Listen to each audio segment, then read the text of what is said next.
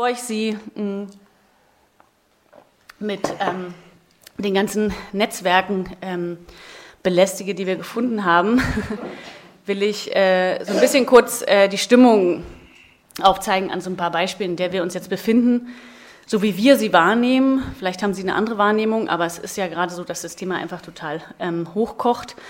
Diese Karikatur ist eine Anspielung äh, auf die Demo ähm, in Bergheim äh, in letzten, im NRW im letzten Oktober.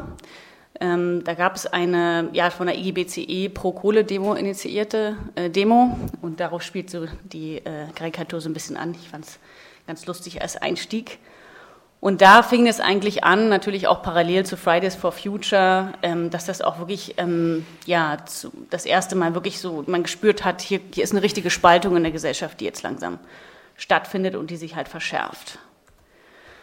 Genau, wo finden wir diese Spaltung? Wo kommt uns das so in der, im Alltag so entgegen? Ne? Also wo begegnen uns diese Leute? Und ich fange jetzt mal nicht mit den harten Klimaleugnern an, sondern mit dem ARD, also dem öffentlich-rechtlichen Rundfunk.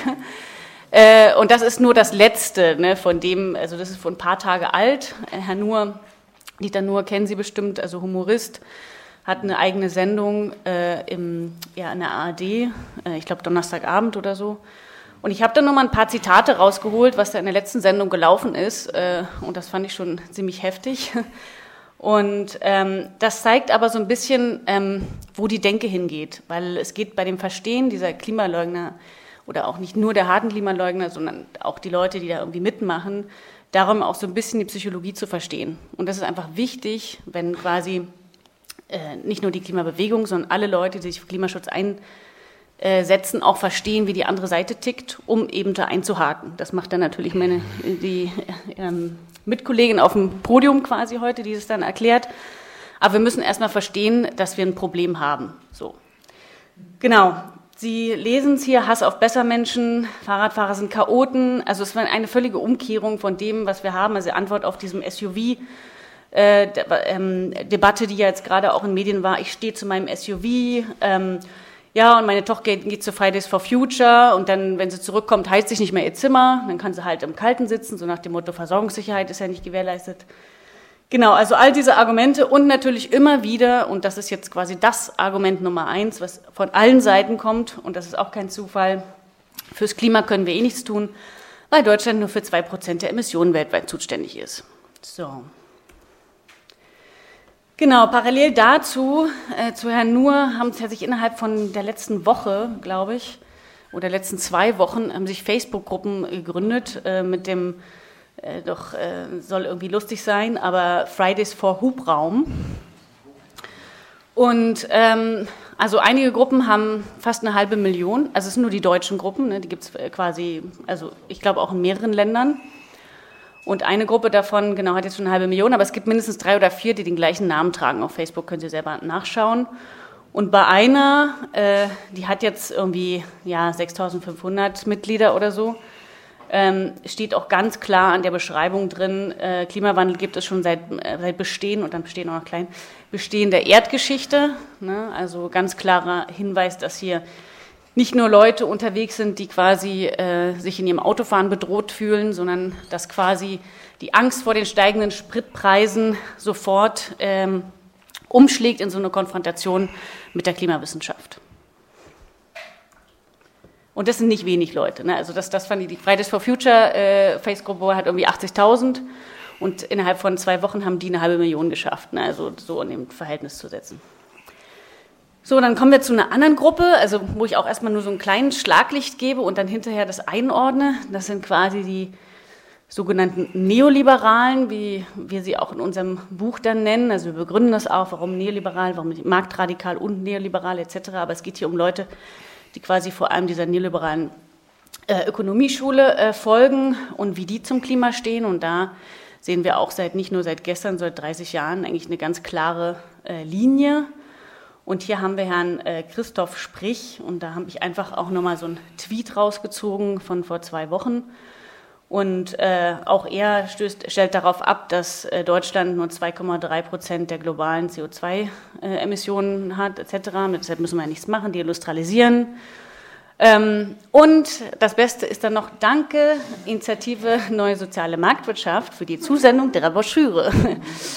Sie alle kennen sicherlich die Initiative Neue Soziale Marktwirtschaft und ähm, genau, äh, die haben gerade quasi eine Klimakamp so eine Klimabroschüre rausgegeben und die versenden sie quasi an alle Lobbygruppen, ans Parlament. Äh, genau, sie haben eine komplette Webseite dazu und das ist quasi eine Riesenkampagne. Die ist keine Klimaleugner-Kampagne und ich erkläre auch dann, wo der Unterschied ist zu den normalen Klimaleugnern, sondern äh, wir nennen sie die Klimabremser, weil sie quasi Klimaschutz mit Einschränkungen ähm, äh, quasi verkaufen wollen, was aber auch mal anders war. Und da kommen wir so ein bisschen auch zu der Diskursverschiebung, die wir haben. Ähm, ich habe Ihnen mal hier rechts äh, ein bisschen aufgezeigt, ähm, also das, was wir dann machen. Wir gucken uns halt an, was die Leute zum Beispiel posten. Dann gucken wir an, wo die ähm, arbeiten. Und äh, Herr Sprich zum Beispiel äh, arbeitet im Bundesverband der äh, deutschen Industrie, also im BDI. Und dann, dann kann man sich angucken, was hat der vorher gemacht. Er hat eine Diplomarbeit zugeschrieben über Hayek und Walter Eucken, ähm, genau, zu den Vorstellungen der Rolle hm, Wirtschaftspolitik. Also klare neoliberale Ausrichtung. Er war auch im Walter-Eucken-Institut 2012, äh, bevor er zum BDI gegangen ist. Und das Interessante ist, das Walter-Eucken-Institut war Mitglied im sogenannten Stockholm-Netzwerk. Das gibt es so nicht mehr, aber es gibt quasi Nachfolger. Und das wurde 97 gegründet und da war auch die INSM übrigens äh, Mitglied, aber auch das Hayek-Institut und äh, zum Beispiel US-Thinktanks äh, wie CFACT die quasi nur gegründet wurden, um das Klima zu leugnen. Also CFACT ist eine ganz klare reine Klimaleugnerorganisation. Genau, und die alle zusammen in einem Netzwerk, äh, klar, marktradikal, neoliberales Netzwerk, was nicht nur Klima zum Thema hatte, aber in diesem Netzwerk waren halt auch wahnsinnig viele Klimaleugnerorganisationen. So, und da fängt es so an, sich zu zeigen, wo die Komplexität der Dinge liegt. Und das Ganze war dann, oder war und ist, oder viele Institute von diesem Stockholm waren dann noch Mitglieder im Atlas-Netzwerk. Und wiederum das Atlas-Netzwerk ist äh, ein US-gegründetes neoliberales Netzwerk, also das größte, was es quasi weltweit gibt.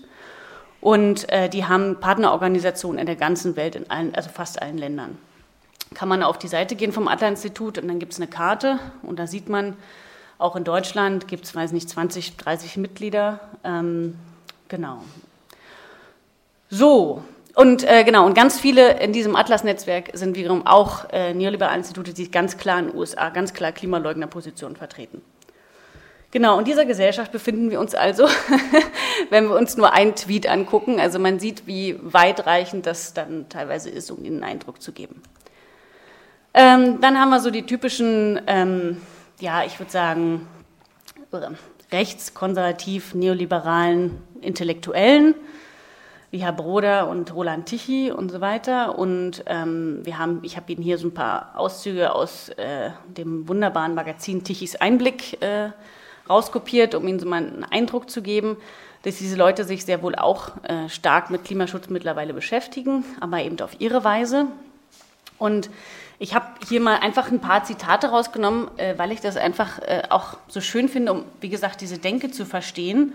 In diesem Vorwort zu diesem Heft, was Sie da sehen, also Milliardengrab Klimahype, äh, schreibt Herr Tichy in seinem äh, Editorial, ähm, es ist eine Ankündigung, die einen vor Angst erstarren lässt, ne, also schon die Sprache.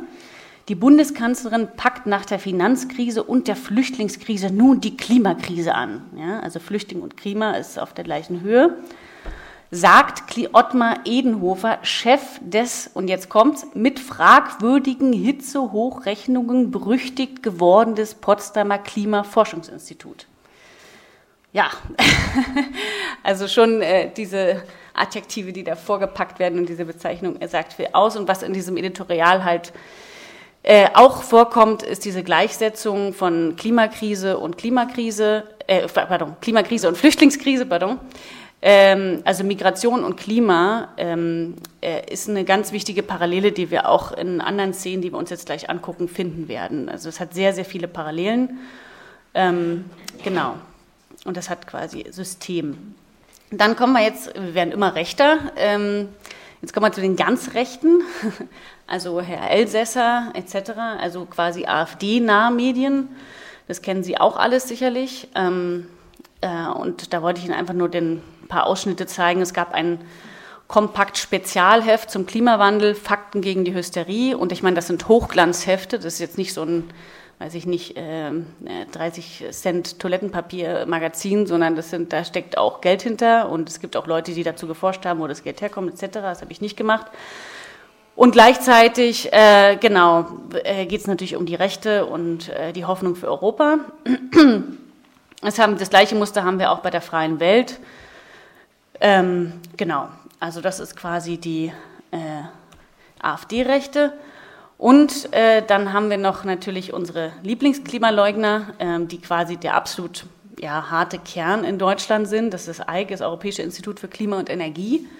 Äh, davon haben Sie sicher auch gehört, das ist ja das bekannteste. Ähm, es ist quasi eine Ansammlung von ähm, ja, älteren Herrschaften, äh, die denken, sie kennen sich mit Klimaforschung aus. Und man weiß nicht genau, wie groß es ist. Man weiß nur, sie sitzen in Jena und haben quasi eine Art Briefkastenfirma. Ob die da wirklich sitzen oder nicht, ist irgendwie relativ unklar. Unklar ist auch, wie viel Geld sie haben ähm, weil das Vereine in Deutschland nicht offenlegen müssen. Also das ist auch unser ganzes Problem bei unserer Recherche gewesen. Wir können quasi finanziell wenig sagen. Also ich kann Ihnen äh, über die USA ganz viel sagen, weil man in der USA Transparenzregister hat und ich dort alles einsehen kann. Ne? Also diese ganzen Klimaleugner-Institute äh, in ähm, den USA, weiß ich genau, wie viel die haben, wo das Geld herkommt etc. Kein Problem. Ne? Ähm, aber in Deutschland kann ich noch nicht mal bei so einem kleinen Verein sagen, äh, wie viel Geld die überhaupt haben. Da will ich noch nicht mal wissen, woher das Geld kommt, aber ich weiß nicht, wie viel Budget die haben. Und haben auch schon zig Journalisten ewig und drei Tage angefragt, sagen die natürlich auch nicht, es gibt keine Jahresberichte, sie behaupten, die sind klein und arm und ehrenamtlich. Niemand weiß es. genau, was hier noch interessant ist, ist die Unterzeile. Und das zeigt auch so ein bisschen, dass es äh, hier um mehr geht, als einfach nur die Klimawissenschaft in Frage zu stellen, sondern auch hier geht es um eine politische Botschaft. Nicht das Klima ist bedroht, sondern unsere Freiheit. Und wie Sie wissen, ist, wird Freiheit natürlich in, in vor allem neoliberalen oder marktradikalen äh, Szenen quasi mit einer bestimmten Konnotation verwendet. Und da geht es natürlich ähm, ja, um, um Marktfreiheit ähm, gegen staatliche Eingriffe, gegen, ist quasi das Kampfwort gegen Sozialismus oder linkes oder grünes Gedankengut. Genau. Ähm, jetzt, wo wir uns ein paar äh, lustige Beispiele angeguckt haben, ähm, äh, will ich kurz erklären, ja, wir sind eigentlich diese ja, Leugner, Skeptiker, Bremser. Da gehe ich ganz kurz durch, weil ich sehe, es ist schon total spät. äh, um die so ein bisschen einzuordnen. Weil wir haben diese drei Sachen unterteilt. Wir haben gesagt, es gibt nicht nur die Leugner, sondern es gibt mittlerweile auch Skeptiker und es gibt auch Bremser. Äh, und unserer Recherche nach sind die Bremser eigentlich fast die gefährlichsten, wohingegen die Leugner jetzt gerade wieder Aufwind bekommen durch die Populisten wie AfD etc. Die Bremser sind aber die, die seit Jahrzehnten in Ministerien schon drin sind, in wichtigen Lobbyverbänden etc. und die eigentlich das fabriziert haben, was wir jetzt haben, nämlich eine Verfehlung der Klimaziele ähm, ja, und äh, das, wo wir jetzt stehen, quasi auch international. Ich lasse das jetzt mal weg, glaube ich. Das ist für die Leugnerkommunikation, da, da können wir nachher nochmal drauf eingehen vielleicht. Äh, eine ganz lustige Sache, weil ich, ich finde die, find die Grafik so lustig, äh, wo die Leugner natürlich einhaken, ist die Komplexität des Klimawandels. Ne? Also wenn wir eine konkrete Bedrohung haben, dann hat man natürlich Angst und springt zur Seite, weil wildes Tier. Äh, aber vom Klimawandel haben die meisten nur eine Grafik gesehen und da hat man natürlich keine Angst vor. Und das sind so ein bisschen die psychologischen Mechanismen dahinter, wo Leugner eingreifen oder auch Bremser eingreifen und genau diese Gefühle psychologisch sensibilisieren, was man eigentlich auch hören will. Ne? Deswegen funktioniert das auch so gut und deswegen bin ich auch nicht so optimistisch wie manche, dass äh, viele Leute das Problem demnächst mal verstehen. Genau, ich bin Klimawandelleugner, weil, und da gibt es zwei, ähm, im Grunde zwei, äh, ja, mehr als zwei mittlerweile, aber zwei große The äh, Thesen. Also CO2 ist kein Treibhausgas, ist Gas des Lebens und es gibt keinen Temperaturanstieg. Das war ganz lange, so 20, letzten 20, 30 Jahre das Credo. Mittlerweile ist es quasi gekippt und viele sagen, nee, vielleicht gibt es doch einen Klimawandel, weil den sieht man jetzt ja doch schon ein bisschen, aber er ist nicht menschengemacht. So, das ist jetzt der neueste Schrei. Ähm, genau, nächste Eiszeit ist auch noch so, ein, also da gibt es quasi eine Menge Thesen, aber das Wichtigste ist, dass sich das ein bisschen verschoben hat und man sagt, es gibt keinen menschengemachten Klimawandel mehr. Das ist so ein bisschen, äh, was diese Grafik oder diese Karikatur hier ein bisschen aufgreift. Äh, oh, der, Climate, der Klimawandel ist nicht real. Hat man lange gedacht, dann sagen, ah, doch, doch, ist, äh, doch, ist real, aber wir waren es nicht. Und dann, ups, und dann, fuck. das fand ich eigentlich ganz schön. Ähm, genau, und dann gibt es viele von denen, kennen die vielleicht nicht, aber die sind äh, auch lustig. Äh, die Lukewarmers also quasi die lauwarm, wenn man so sagen will, ne? die sagen, ja, ja, es gibt einen Klimawandel, aber äh, der ist auch ähm, vielleicht vom Menschen verursacht, aber die Folgen sind ja gar nicht so dramatisch. Ist ja alles gar nicht so schlimm und es gibt sogar mehr Vorteile als Nachteile.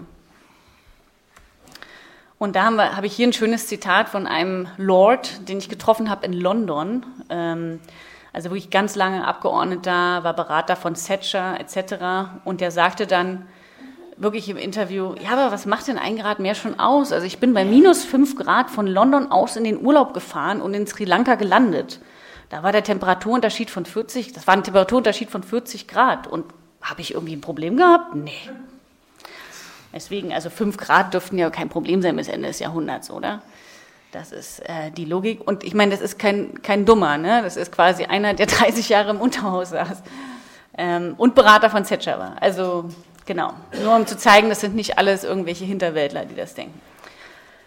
Ähm, genau, das, dann gibt es halt die verschiedenen quasi Verschwörungstheorien dahinter äh, bei den Klimaskeptikern, die je nachdem von verschiedenen Leuten aufgegriffen werden, also von diesem harten Kern der Klimaskeptiker, die dann teilweise auch abgewandelt und variiert werden. Ähm, man, es gibt Seiten im Internet, die gut sind, also klimafakten.de oder skepticalscience.com, äh, die diese ganzen gängigen Klimaleugner-Theorien quasi belegt, widerlegt haben und auch mit Quellenangaben etc. Da kann man sich einfach Rat holen, wenn man denkt, man will einfach mal vernünftige Entgegnungen lesen und das ist auch wirklich ausführlich belegt. Ähm, genau, das erste ist, und zwar das ist die gängigste These von allen, es sind ja nicht 97 Prozent der Wissenschaftler, die den Klima, ähm, äh, die quasi den Klima, also der Klimakonsens stimmt nicht. Es sind nicht 97 Prozent der Wissenschaftler, die sagen, der, Mensch, der Klimawandel ist menschengemacht, sondern ähm, äh, es sind nur äh, drei, es sind nur drei Prozent und 97 Prozent denken, sind quasi im Widerstand. Ja? Also quasi Klimakonsens umgedreht. Ähm, ja, und dann gibt es verschiedene Unterverschwörungstheorien, so nach dem Motto, ja, es sind 97 Prozent der Wissenschaftler, die denken, es gibt einen menschengemachten Klimawandel, aber die sind alle korrupt. Oder ähm, es sind nur drei Prozent, aber die sind von der erneuerbaren Energielobby gekauft und deswegen sind die so mächtig. Und diese vier, das ist halt auch so interessant, das sind diese Galileo-Galilei-These, also nach dem Motto, der lag ja auch richtig und alle waren gegen ihn und die Klimakirche will ihn jetzt zur Inquisition bringen etc. Also so die Richtung, Richtung, wir sind ja die, die alleine gegen das Böse kämpfen. Und hier habe ich mal so ein aktuelles Beispiel gebracht, dass sie auch immer wieder die gleichen Methoden benutzen. Ne? Also es gibt jetzt aktuell ähm, eine Petition, weiß nicht, ob Sie davon gehört haben, angeblich sollen 500 prominente Wissenschaftler an den UN-Generalsekretär jetzt zum UN-Gipfel geschrieben haben. Ähm, genau, und das ist diese typische Petitionsmasche. Äh, die gab es schon lange und die berühmteste davon 1999, wo diese sogenannte Oregon-Petition äh, gegen das Kyoto-Protokoll, wo angeblich 31.000 Wissenschaftler unterschrieben haben. Äh, wenn man sich das genau angeguckt hat, dann stand da auch Charles Darwin und die Spice Girls drauf. Also es sind teilweise auch äh, lustige Sachen und relativ einfach zu sehen, dass das quasi nicht ernst zu nehmen ist. Aber man muss es halt wissen. Genau, sie halten sich natürlich alle für hochgerätige Wissenschaftler und gerade in den USA werden riesen Pamphlete. Äh, ich habe das äh, quasi, als ich da war bei einer Klimaleugnerkonferenz vom Hartland Institute, das sind so eine Hoscher mit, weiß ich nicht, hunderten, tausenden Seiten. Die machen sich da echt richtig Mühe. Ja, haben, wir haben auch viele von, also auch in den USA interviewt, aber auch in Deutschland, also sehr viele von, äh, von dieser Klima, richtigen Klimaleugner-Szene auch. Das war der Ex-Leiter vom Heartland Institute. Das ist quasi so eines der bekanntesten Klimaleugner-Institute äh, in den USA. Und die wiederum, um Ihnen so mal einen kleinen Einblick zu geben, weil das ist auch ein ganz großes Thema bei dieser Recherche, ist die Zusammenarbeit zwischen Europa und den USA. Weil in den USA gibt es natürlich die wichtigsten und mächtigsten und größten Klimaleugnerorganisationen und die haben richtig, richtig Geld. Und das kann man natürlich mit Europa nicht vergleichen. Also so viel Geld haben hier diese, auch diese neoliberalen Thinktanks nicht. Das sind Dimensionen da. Ähm, also vielleicht können wir hier auch nicht alles einsehen, das kann auch sein, aber ich nehme nicht an, dass es so viel Geld wie, wie die da haben. Und die sind halt gezielt äh, von der fossilen Wirtschaft äh, da gefördert. Das wissen wir auch alles und das ist auch schon äh, ziemlich lange bekannt. Ähm, was jetzt halt neu in der Entwicklung ist, dass die wirklich sich an Europa ranrobben. Ne, so nach dem Motto, wir haben ja jetzt einen Präsidenten, der ist jetzt Klimaleugner, wir haben es ja jetzt geschafft, dann können wir jetzt auch den Rest der Welt davon überzeugen, dass das alles Quatsch ist. Und wir hatten jetzt im Juli oder Anfang August eine Klimaleugner-Szene, äh, Konferenz äh, wieder vom Hadler-Institut. Ich war auf der letztes Jahr und das ist jetzt quasi die neue gewesen, also von diesem Jahr. Und da war der Keynote-Speaker, äh, der Wolfgang Müller von Eike. Also das muss man sich mal vorstellen. Ne? Also so eng sind die, dass die quasi die Deutschen von diesem angeblich so kleinen Verein äh, da zum Keynote-Speaker machen. Und das Ganze hat im Trump International Hotel in Washington DC, also es ist ein riesen Luxushotel, ne, stattgefunden. Es sind jetzt nicht irgendwie so wie bei der Helen Panke hier ne, im Hinterzimmer, sondern äh, da ist richtig Geld hinter. Genau, und in der Live-Schalte war auch ein der polnische Gewerkschaftler äh, von Solidarność, äh, die mit Heartland Institut letztes Jahr eine Kooperation geschlossen haben. Und äh, also eine Kooperation über Zusammenarbeit, das quasi die Klimaleugner aus den USA helfen jetzt den polnischen Gewerkschaftlern, gegen die Klimaschutzlobby Anführungsstrichen, äh, in Polen zu kämpfen und ihre Kohle zu erhalten. Und dieses Jahr gab es mehrere Begegnungen, das heißt, äh, die aus den USA waren auch in Polen wieder dieses Jahr und treffen sich da, machen Veranstaltungen. Das geht da ganz lustig. Ähm, genau, es gibt auch, wie gesagt, Wissenschaftskonferenzen von Klimaleugnern in Europa. Ich habe, es ist, ist ein bisschen lustiges Bild, weil die alle so ein bisschen, äh, ja, lustig aussehen irgendwie. Also es war so eine Veranstaltung, also man konnte es nicht ganz ernst nehmen, muss ich sagen, weil es war wirklich alles sehr wirr. Ähm, aber trotzdem waren wieder Leute vom Hartland-Institut da. Also so komisch die auch aussehen und so wirr die auch alle sind. Ähm, und teilweise waren es auch Leute von irgendwelchen Ölkonzernen da und so. Das war an so einer Universität in Porto, also in Portugal. Ja, in so, da, da gab es auch Riesenproteste, dass da so eine Klimaleugner-Konferenz war. Aber es zeigt, dass sich da irgendwie quasi diese, ja, fossilen Lobbys, neoliberalen Lobbys und die wirren Klimaleugner irgendwie mischen. Und das passiert jetzt gerade. Ich glaube, dass die in Europa lange getrennt waren, aber gerade gibt es so einen Schub quasi, wo sich da verschiedene Szenen mischen. Weil ich jetzt nicht mehr so viel Zeit habe, würde ich ein bisschen auf die, ja, auf die Netzwerke eingehen, um Ihnen nochmal so ein bisschen die Dimension zu zeigen. Und zwar, äh, hier habe ich mal so ein ja, was wir machen, wir machen halt so quasi so nicht im wissenschaftlichen Sinne Netzwerkanalysen, aber wir versuchen zu schauen, wer hängt mit wem zusammen. Und das machen wir vor allen Dingen, das hatten wir am Anfang gar nicht so stark vor, aber einfach um zu zeigen, äh, die Dimension dieser Zusammenarbeit, die auch vor allem in den letzten Jahren wirklich stärker geworden ist. Ähm, wir fangen ganz äh, links, ist es? Genau, links, links an und zwar die Heritage Foundation und das Atlas-Netzwerk, habe ich schon erwähnt, sind wirklich millionenschwere Thinktanks. Da ist richtig viel Geld hinter. Und wir haben auch, man kann das quasi in diesen Transparenzregistern nachsehen, nachschauen, wie viel Geld da pro Jahr da ist. Und es ist wirklich eine ganze Menge.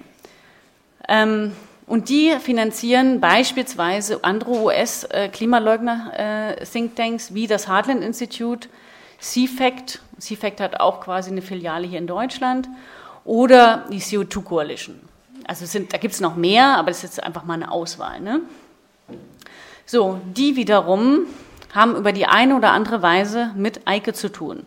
Und zwar das Adler-Institut hatten wir schon, die laden sich da ein und auch das Harland-Institut ist auch Co-Sponsor von den jährlichen Konferenzen von Eike.